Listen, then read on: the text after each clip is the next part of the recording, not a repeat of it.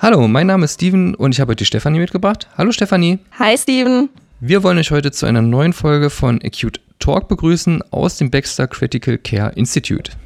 Wie in der letzten Folge schon angekündigt, dreht sich in der heutigen Folge von Acute Talk alles um die Eliminationsverfahren.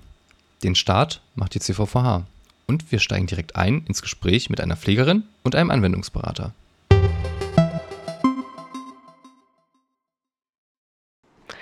Hallo, bei unserem letzten Gespräch hattest du mir die physikalischen Prinzipien, die ja hinter der extrakorporalen Blutreinigung stecken, erklärt. Und wie hängen die jetzt genau mit den unterschiedlichen Eliminationsverfahren zusammen? Äh, ja, hi. Für die Nierenersatztherapie werden im Wesentlichen Konvektion und Diffusion genutzt oder eine Kombination aus beiden. Okay, spannend. Und was davon ist jetzt was? Ich würde sagen, fangen wir zunächst mit den konvektiven Verfahren an. Ich denke, die CVVH ist ein guter Einstieg. Ah, okay. Ähm, für was steht denn CVVH? Die CVVH bezeichnet eine kontinuierliche venovenöse Hämofiltration. Okay, danke dir. Und was ist da jetzt das Besondere an dem Verfahren mit dem CVVH-Modus? Durch den CVVH-Modus kann ich eben den Kleinmolekülen bei der Therapie durch Konvektion auch mittelgroße und große Moleküle aus dem Patientenblut entfernen. Okay, ähm, was für Moleküle genau möchte man damit in der Regel so entfernen? Also du kannst neben Harnstoff und Kreatinin auch größere Moleküle wie zum Beispiel das Myoglobin entfernen. Und hast du da ein Beispiel für mich? Wann bzw. wofür wird die CVVH eingesetzt? Viele Kliniken verwenden die CVVH im Falle einer Crush-Niere, eines Polytraumas, einer Sepsis aber auch bei Verbrennungskrankheiten. Ach so, okay. Und gibt es bei der CVVH auch Unterschiede zu den anderen Verfahren, zum Beispiel beim Aufrüsten der Maschine?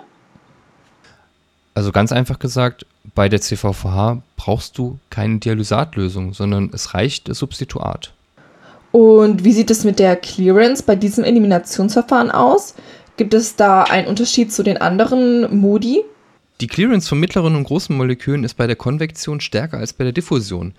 Die konvektive Filtration ist effektiv für Moleküle mit einem Gewicht von ungefähr ja, so 30 bis 40 Kilodalton, natürlich abhängig von der Porengröße des verwendeten Dialysefilters. Ah, okay. Also kann ich mit der CVVH kleine, mittlere und große Moleküle entfernen und damit also insgesamt mehr Krankheitsbilder behandeln? Genau. Übrigens, die SCAF-Therapie ist sehr ähnlich der CVVH. Aha, und was ist da jetzt genau der Unterschied? Bei der CVVH will man in erster Linie die gelösten Stoffe aus dem Blut entfernen. Bei der SCAF hingegen steht der Flüssigkeitsentzug im Vordergrund, daher auch der Name. Der steht eben für langsame, kontinuierliche Ultrafiltration. Und sonst ist alles gleich zur CVVH? Nein, nicht direkt. Bei der SCAF wird man mit einer deutlich geringeren Ablaufdosis arbeiten. Außerdem benötigt man keine Substitutionslösung. Ah, okay, verstehe. Und wie wird die Diffusion jetzt eingesetzt? Du meinst die CVVHD? Das würde den heutigen Rahmen sprengen. Lass uns das doch ruhig beim nächsten Mal besprechen. Okay, alles klar. Dann bin ich schon gespannt auf unser nächstes Gespräch. Vielen Dank für deine Zeit. Ciao. Kein Problem. Ciao. So, das war's mit unserer Podcast-Folge und wir hoffen, ihr konntet euch etwas mitnehmen. Und wenn ihr natürlich jetzt noch weitere Fragen habt oder ihr habt sogar Interesse an tiefergreifenden Informationen, dann schaut euch gerne unser Schulungsangebot an. Natürlich zeigen wir euch auch gerne mehr während unserer Trainings. In diesem Sinne, schön, dass ihr bei Q Talk dabei wart und vielen Dank fürs Zuhören.